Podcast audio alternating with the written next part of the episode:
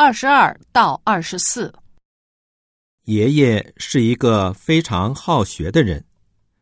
别看他已经八十岁了，可是心态却十分年轻。电脑呀、智能手机啊什么的，玩的可熟练了。同时，爷爷也是一个闲不住的人。这不，现在又要报名参加英语学习班了。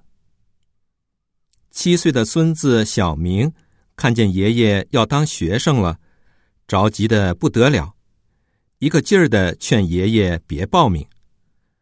这让爷爷感到很纳闷儿，于是问小明：“我读书有什么不好吗？”小明回答说：“爷爷，您读书好是好，可是您已经没有爸爸妈妈了，万一……”学校通知开家长会，咱家没有人去，您多可怜啊！二十二，爷爷是一个什么样的人？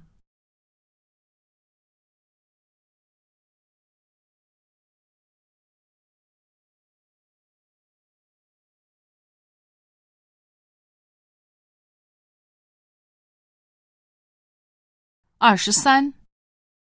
爷爷纳闷什么？